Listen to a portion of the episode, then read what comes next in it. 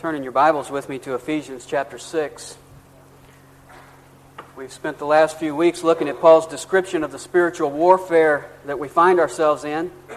That topic begins in verse 10, and some Bible teachers think that Paul concludes the discussion in verse 17.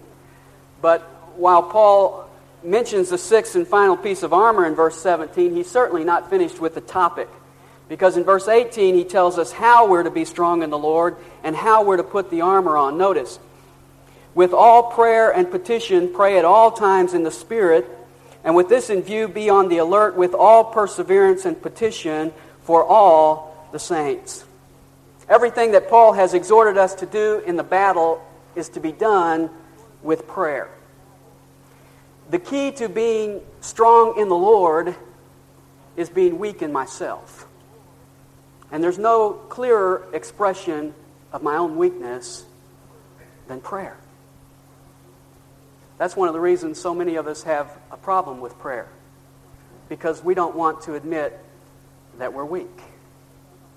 We like to think that we're independent and self reliant and self sufficient, and prayer flies in the very face of that attitude. It goes against our proud human nature we naturally are determined to make it on our own. And prayer is an embarrassing interruption of that plan. That's why so often we look around to see who's watching when we do pray. Prayer requires humility. It's saying, God, I can't make it on my own. I need you. And that's the attitude we have to have in this spiritual warfare because we're not fighting against flesh and blood. We're fighting against spiritual enemies. And though the battle impacts the physical realm, it really takes place in the spiritual realm. Now, Satan would have you believe otherwise. He would have you believe that the physical realm is all that there is. But that's a lie against one of the very basic principles of the universe. And that principle is that the spiritual precedes the physical. Genesis 1 1 says, In the beginning, God, spiritual, created the heavens and the earth, physical. And you see, prayer brings that into perspective. Prayer takes my focus off merely the physical and moves me into the spiritual realities behind it. And so when Paul mentions prayer in verse 18, it's not an addendum it's the very heart and soul of our battle strategy. And in verse 18, he tells us three things about prayer. He tells us the scope of prayer, the source of prayer, and the stance of prayer. First of all, he tells us the scope of prayer. If you notice verse 18, the word all is used four times there. He says, At all times, with all prayer and petition, with all perseverance, for all the saints. Now, most of us pray sometimes with some prayers, with some degree of perseverance for some of the saints. And Paul is moving us to the alls of prayer. The first is he says we're to pray always or at all times. Many of us don't get serious about prayer until, until some calamity happens in our life. We use prayer as a last resort. Kind of like the fellow who was out in the boat with his friends on Sunday morning and the boat began to sink and they looked around and said, Somebody better pray. And so this fellow said to God, God, I haven't bothered you in 15 years, and if you get me out of this, I promise I'll never bother you again. Sometimes we think we're bothering God. But 1 Peter chapter 5 verse 7 says casting all your cares on him because he cares for you. God wants all our cares. But he doesn't just want us to pray when we have cares. He wants us to pray in fellowship with him. 1 Corinthians chapter 1 and verse 9 says, God is faithful through whom you were called into fellowship with his Son, Jesus Christ our Lord. God called you, God saved you for the purpose of having fellowship with him, and there's no greater form of fellowship than prayer. And so prayer is not just me crying out to God every once in a while. It's not just something I do five minutes before I go to bed each night. Prayer is something, as Paul says here, that we are to do always. Jesus said the same thing in Luke 21 36. He said, Watch therefore and pray always. The apostle said in Acts 6 4, But we will give ourselves continually to prayer. Paul said in 1 Thessalonians 5:17, "Pray without ceasing." Proverbs 3:6, "In all your ways acknowledge him." Philippians 4:6, "In everything by prayer and supplication let your requests be made known to God." And Paul said to Timothy in 2 Timothy 1 3, I constantly remember you in my prayers night and day. Your life should be a constant exercise of prayer. Sometimes we come upon a situation we say, this warrants prayer. Let me suggest to you that everything warrants prayer. When I face a temptation, what should I do? Pray. When God blesses me, what should I do? Pray. Thanks. When I see something beautiful, what should I do? Praise God for making that. When I talk to an unbeliever, I'm praying, God, draw this person to you. Everything warrants prayer. We should be praying always. Pray when you walk between classes. Pray when you do the dishes. Pray when you mow, you, when you mow the lawn. Maybe you pray double hard when you mow the lawn. Pray when you take a shower. You can pray when you vacuum. You can pray when you're driving in your car. One of the smallest books in my library is a book by Brother Lawrence called The Practice of the Presence of God. And it's a book that describes how that he worshiped more in his kitchen than he did in his cathedral. And his key was, he said, when I got up from my planned time of prayer, I saw no difference between that and the other activities of the day because I continued in communion with God. That's what Paul's saying here. We're to pray always. I've heard sermons on prayer with an emphasis on pray in the morning, pray in the morning. Well, I think it's good to pray in the morning, but we shouldn't stop there. David said in Psalm 55 that he prayed evening and morning and noon. Daniel prayed three times a day. Luke 6 says Jesus prayed all night. 1 Timothy 5 5 says the widows prayed night and day. It's to be a lifestyle. It's to be a continual communion with the Lord. I never put the receiver back on the hook. See, sometimes we pray and we say, Lord, we come into your presence. We never have to pray that because we should stay continually in his presence. Paul says we pray at all times. The second all in verse 18 is with all prayer and petition. In other words, all kinds of prayer and petition. In other words, there's variety to prayer. Now, some of you were raised in churches where you had memorized prayers. There's nothing wrong with memorized prayers as long as they become your prayer from your heart to the Lord, and as long as that's not the only prayer you pray. Because Paul says here we're to have variety in prayer. I spent the summer one time in a home where they had a memorized prayer before the meal. And I always noticed when the food was better, the prayer was faster. But it's easy for me to criticize that, yet when I look at my own life, I find that oftentimes I pray in autopilot. And I string together a bunch of pious cliches, and I find myself saying to think, things to God that mean absolutely nothing. Because I'm just saying memorized words. When I was a kid, our parents stressed that we should pray before each meal, and so I had a prayer that I memorized. I had to memorize it because sometimes they'd ask me to do it out loud, so I had to have the prayer memorized. And I don't remember the prayer specifically, but I remember it began, Our gracious Lord and Heavenly Father. I learned that one from my older brother. And that's the way I started the prayer, but I had it down so I could nail that thing in about five seconds and be done. In fact, I knew it so well that one time I answered the phone that way. now, that's a problem. When prayer is so automatic pilot that you can just say the words and not mean them. And Paul says here we're to have variety in prayer. There's short prayers, there's long prayers, there's public congregational prayers, there's private closet prayers, there are out loud prayers, there are silent prayers, there are planned prayers and spontaneous prayers. There are before test prayers and after failure prayers. There are requests, thanksgivings, confessions, humiliations, praise. You can pray kneeling, standing, sitting, lying prostrate on the ground. You can even pray hanging on a cross, as the thief did.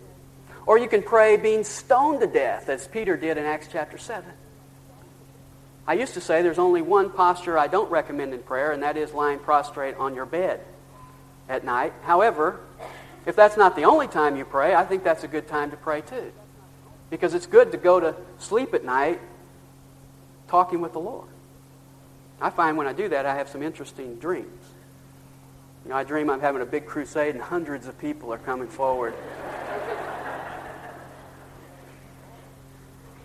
Paul says we're to pray at all times and in all ways.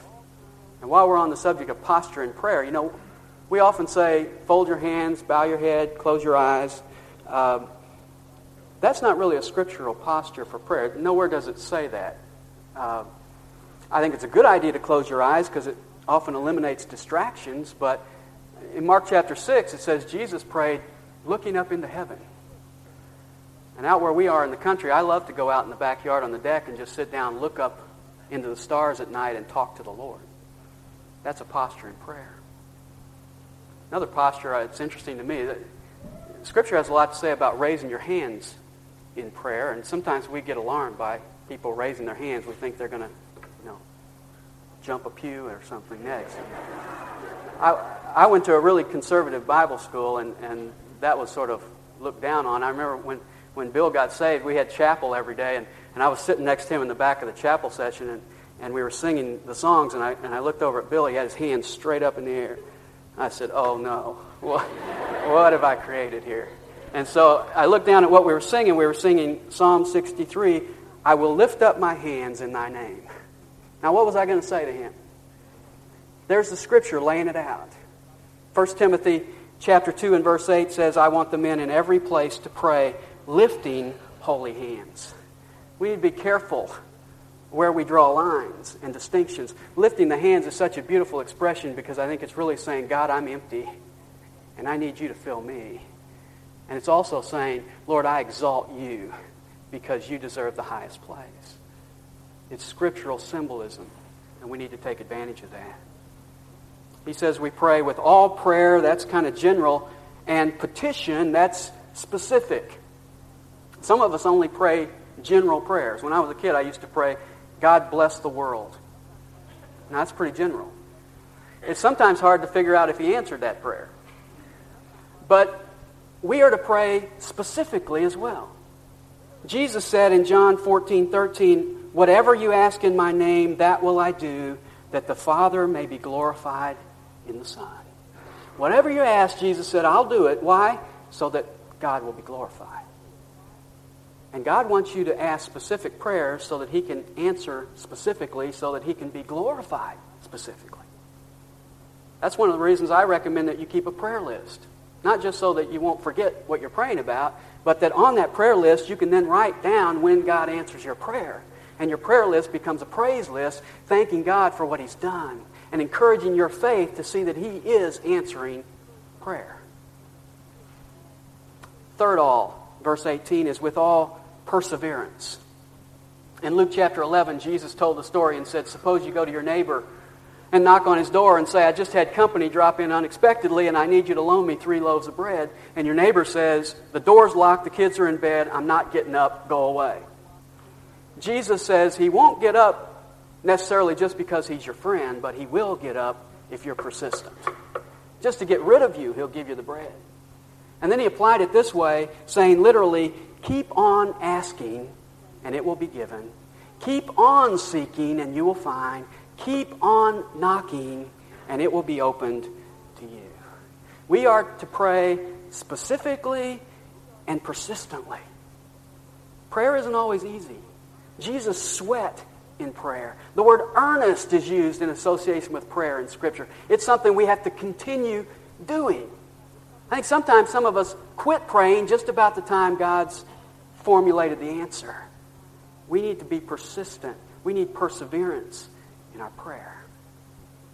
Sometimes people ask, well, why do you pray for people week after week after week? Because God hasn't answered yet. And God hasn't said no. So we continue to ask because we're to be persistent. We're to persevere in prayer. And then the fourth all is for all the saints. When we're honest about our prayer life, most of us spend the majority of it praying for ourselves. We're even selfish in our prayer life. But the emphasis in Scripture is on praying for others. And so Paul says, pray for all the saints. In the Lord's Prayer, Jesus said we're to come to the Father and say, Our Father. Not my Father. Our Father, because we come as members of a huge family and we need to be praying for those other people in the family of God. In fact, in the next verse, Paul says, verse 19, and pray on my behalf. Pray for all the saints, and Paul says, and pray for me. Now, 2 Corinthians chapter 12 tells us Paul had already been to the third heaven and back. I would think that a guy that had been to the third heaven and back wouldn't even need prayer. But Paul says, I want you to pray for me. And if Paul needed prayer, we need prayer too. Pray for all the saints. Do you know the needs of your friends and your family? Do you know my needs? Do I know your needs? When's the last time you prayed night and day for somebody else? That's the kind of prayer he's calling us to. Several years ago, a young lady came up to me from another city and she said, uh, Is there anything you'd like me to pray about for you? And I told her about a specific need I had at the time. And she said, I'm going to commit myself to pray for that, but I want you to contact me and let me know when the Lord answers that prayer. Well, you know what I did? I started praying for her. Because if anything happened to her, then she wouldn't be praying for me. That's the way prayer ought to operate. I don't have to wait till I have something to pray about. I should be locked into your prayer requests. And so we're all praying. If we all individually pray for ourselves, that's not much prayer. If we pray for each other, there's a network there, and the prayers are multiplied. We're to pray for all the saints. You know, it's interesting in Scripture, there's not a great emphasis in Scripture on praying for sinners. This doesn't say pray for all people, it says pray for all the saints. Because there's really only one prayer request for sinners, and that is that they become saints, that they get saved. The emphasis in Scripture is on praying for the saints because if saints ever start acting like saints, sinners are in trouble anyway. The way to reach the lost is to get sinners living like sinners, and so the emphasis of prayer is to pray for the saints, that we would be who God has called us to be so that we can reach out to a lost world. We're to pray for all the saints. That means even the ones that you don't get along with real well. Even the ones that have personalities different from yours. When I first went to Bible college, I was coming from Denver, Colorado, and I'd come with long hair and got it cut off, and I was living on my own, doing whatever I wanted to do, and I got there and they had a curfew at 10:30 every night, and I got the strictest guy heading up my floor that you could find, and he would stand at the door with his watch like this and want to know why I was 30 seconds late, and I couldn't stand that, and I couldn't stand him. And I was sharing that with somebody some one day as a prayer request, of course. And uh, they said to me, Well, have you ever thought about praying for him? I said, Well, no, I haven't thought about that. I said, Well, why don't you start praying for him? So I committed myself to pray for him, found out what his needs were, began to get to know him better, and you know what happened? He became one of my best friends. Prayer oftentimes changes us. Paul says we're to pray for all the saints. There's the scope of prayer. All prayer and petition at all times with all perseverance for all the saints. And then the second point he gives us here is the source of prayer. And that's in verse 18 in that little phrase, in the Spirit.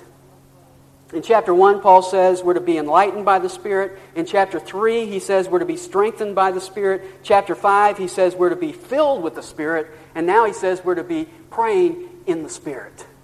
The pattern in Scripture is that we pray to the Father, through the Son, in the Spirit. Now, what's it mean to pray in the Spirit? Well, I think it means a couple things. Number one, it means in harmony with the Spirit. When we pray in the Spirit, it means to be in tune with the mind of God. Let me show you a verse. Look at 1 Corinthians chapter 2 and verse 9. 1 Corinthians 2 9.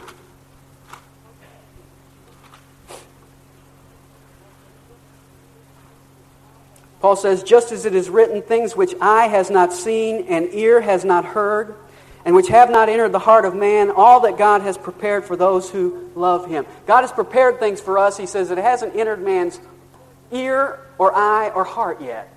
So, how do we understand them? Verse 10 For to us God revealed them through the Spirit, for the Spirit searches all things, even the depths of God.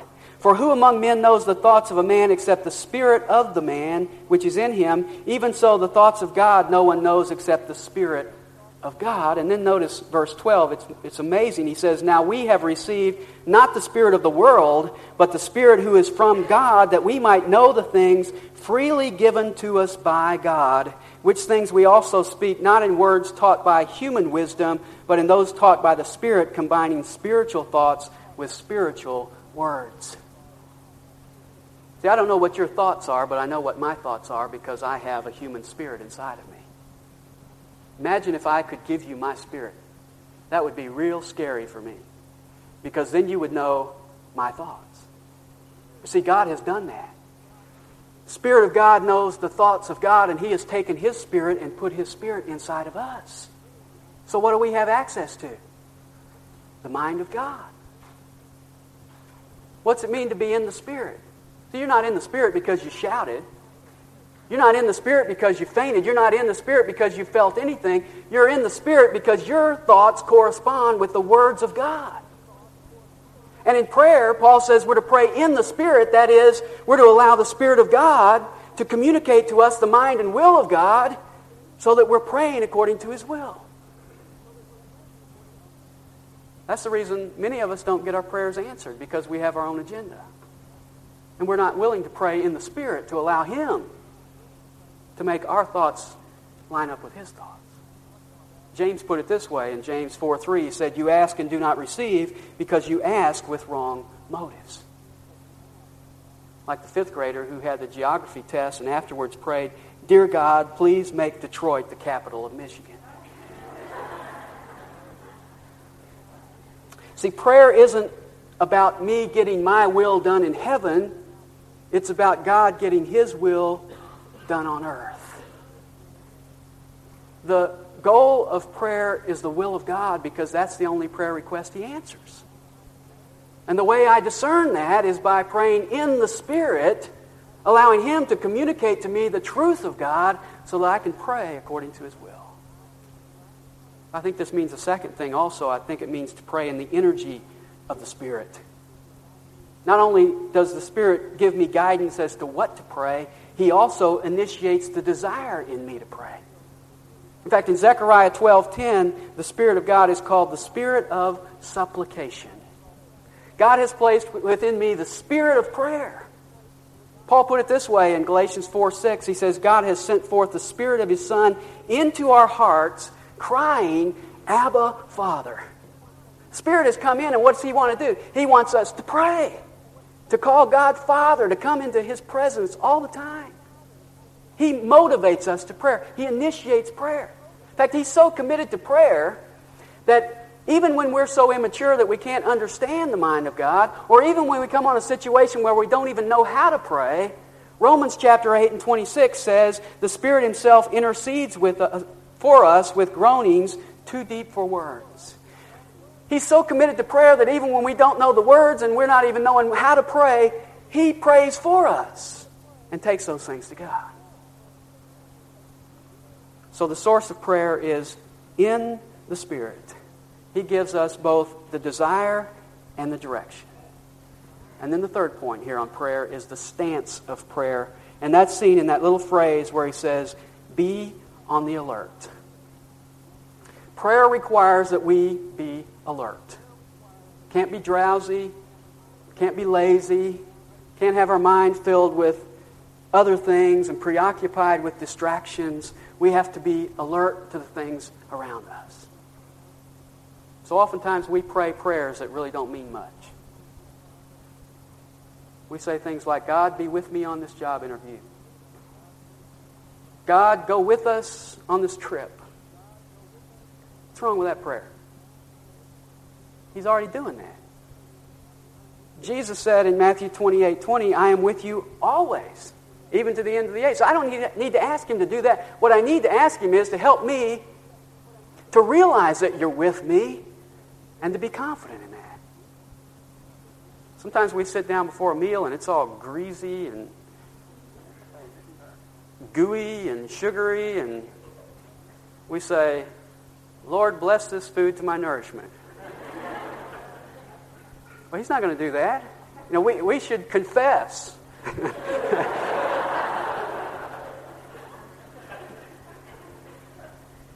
we need to be alert in prayer. Sometimes I'm concerned about our prayer meetings because oftentimes they revolve around all the physical needs. Aunt Martha's rheumatism and Sally's test results and Johnny's broken toe. It's all right to pray about physical needs, but that shouldn't be where we stop. Because we need to pray that God will work through those physical needs to bring about some spiritual changes as well. That God would be glorified in the midst of that illness, that that individual might grow spiritually in the midst of that situation. See, if we're in a spiritual warfare, we've got to be alert to the real needs, and oftentimes they're not just the physical things, they're the spiritual things. I was encouraged with uh, Kevin Lawson when he was facing his uh, heart transplant. He had so much peace about it. And the reason he had peace was that he had his spiritual armor on. He was already winning the battle before he ever went into the surgery. That's encouraging. That's refreshing. Look at Paul's prayer request in verse 19. He says, Pray for me that utterance may given, be given to me in the opening of my mouth to make known with boldness the mystery of the gospel, for which I am an ambassador in chains, that in proclaiming it I may speak boldly as I ought to speak. Paul doesn't say, Pray for me, I'm in jail. Pray for me, I got these chains on and they're rubbing my right leg. He says, Pray for me that I'll proclaim the gospel. Pray for me that when Satan comes and tempts me to be quiet, that I'll open my mouth and preach clearly the gospel of Christ. In fact, he says here that the gospel is the reason he's in prison. And in prison, he's saying, Pray that I'll have more boldness to preach the truth of God.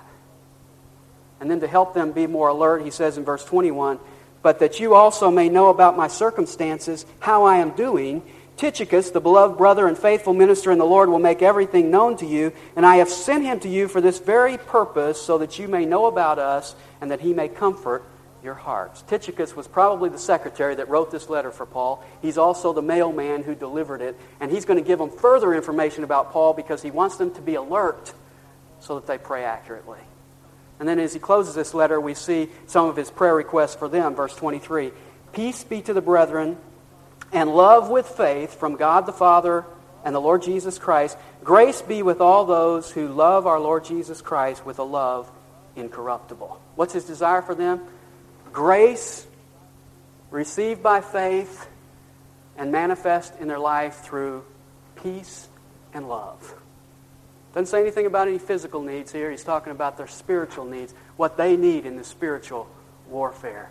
And if we're going to pray for those things, we need to be alert. Prayer is the heart and soul of our battle strategy. In Exodus chapter 17, the Amaleks came against Israel, and Moses sent Joshua out into battle, and jo- Moses went up on the hillside and said, I'm going to pray during the battle. And he went up on the hillside, he lifted his arms to the Lord. And the Bible says that when he had his arms in the air, Israel was winning. When he got tired and his arms dropped, Israel began to lose. And so he got Aaron and Hur to, to hold his arms up through the battle, and Israel won. Which lets us know that the key to the battle is prayer. I have a friend who died a few years ago, Bob Kennedy from Nashville, and uh,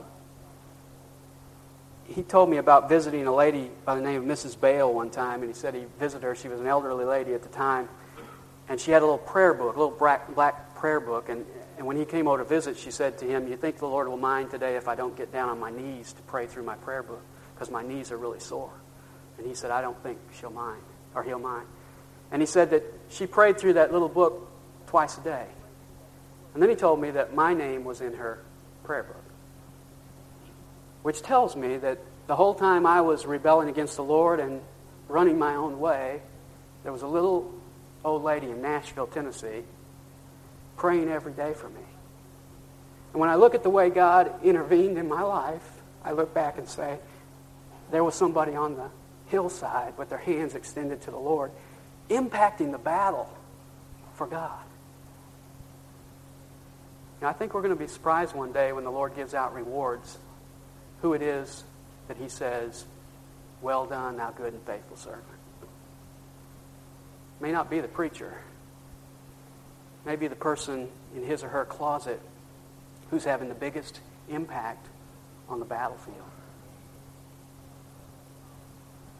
When I was fresh out of college, I was asked to go speak in Colorado Springs at a camp there, and I'd never spoken at a camp before, and I was pretty intimidated by the offer.